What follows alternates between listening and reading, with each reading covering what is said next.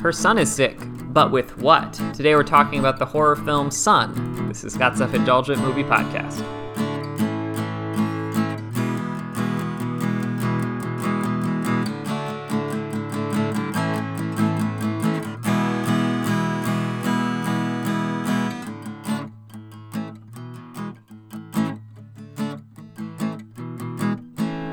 Hello, movie friends. Welcome to Scott's Self Indulgent Movie Podcast. I am Scott, and today we're talking about the recent horror release. It's a Shudder, ex- uh, Shudder exclusive, there we go, called Son. And I thought it was very good, and I wanted to explain why. So, without any further ado, let's get started.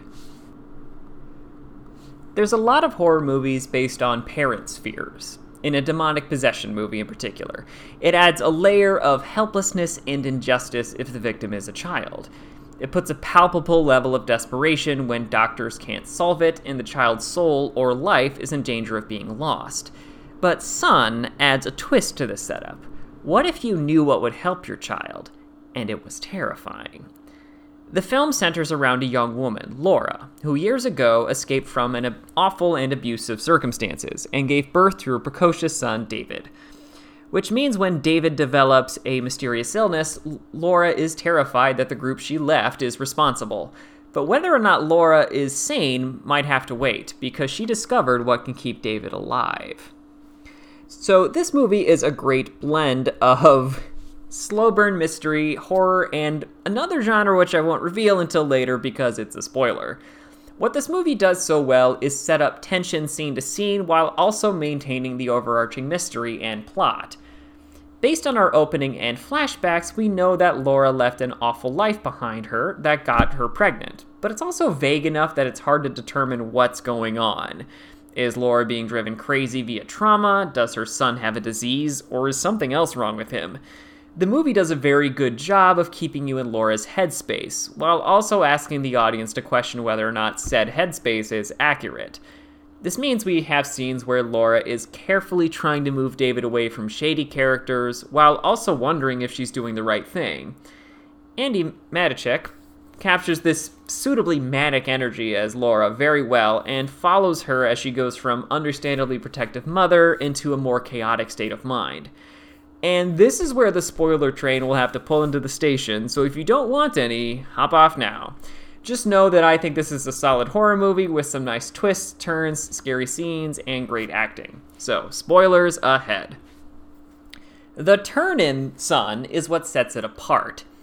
After his body has been seemingly eating him up from the inside, David is left with a kind neighbor while Laura scopes out their house.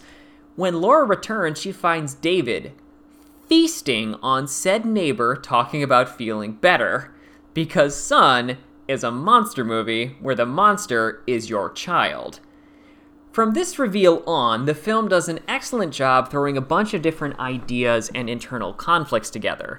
There's a possibility that Laura has imagined a lot of this, which is backed up by David seeming to black out during the human meat sessions, and is simply projecting her version of trauma onto what happened which in turn makes her journey akin to an R rated little shop of horrors with a little kid, as she tries to decide whether or not to feed someone to her son to keep him alive.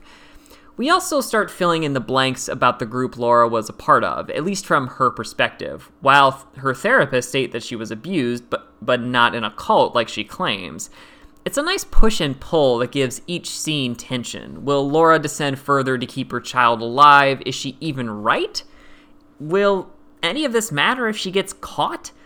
All of this uncertainty and dread is aided by sparse lighting and sound design that makes each kill or big sound stand out. And in between, we've got stomach churning deaths via a young boy eating people. It's simple, but it works. The verdict is it's a nice twist on a familiar trope. By blending genres together, director Ian Kavanagh has created a brutal and effective horror film. 8 out of 10. This has been Scott's Self Indulgent Movie Podcast. Thank you so much for listening. Don't forget to like, share, and subscribe wherever you get your podcasts. And don't forget to join our Facebook group, Scott's Self Indulgent Movie World. Thank you so much for listening. Catch you next time, everybody. Stay safe.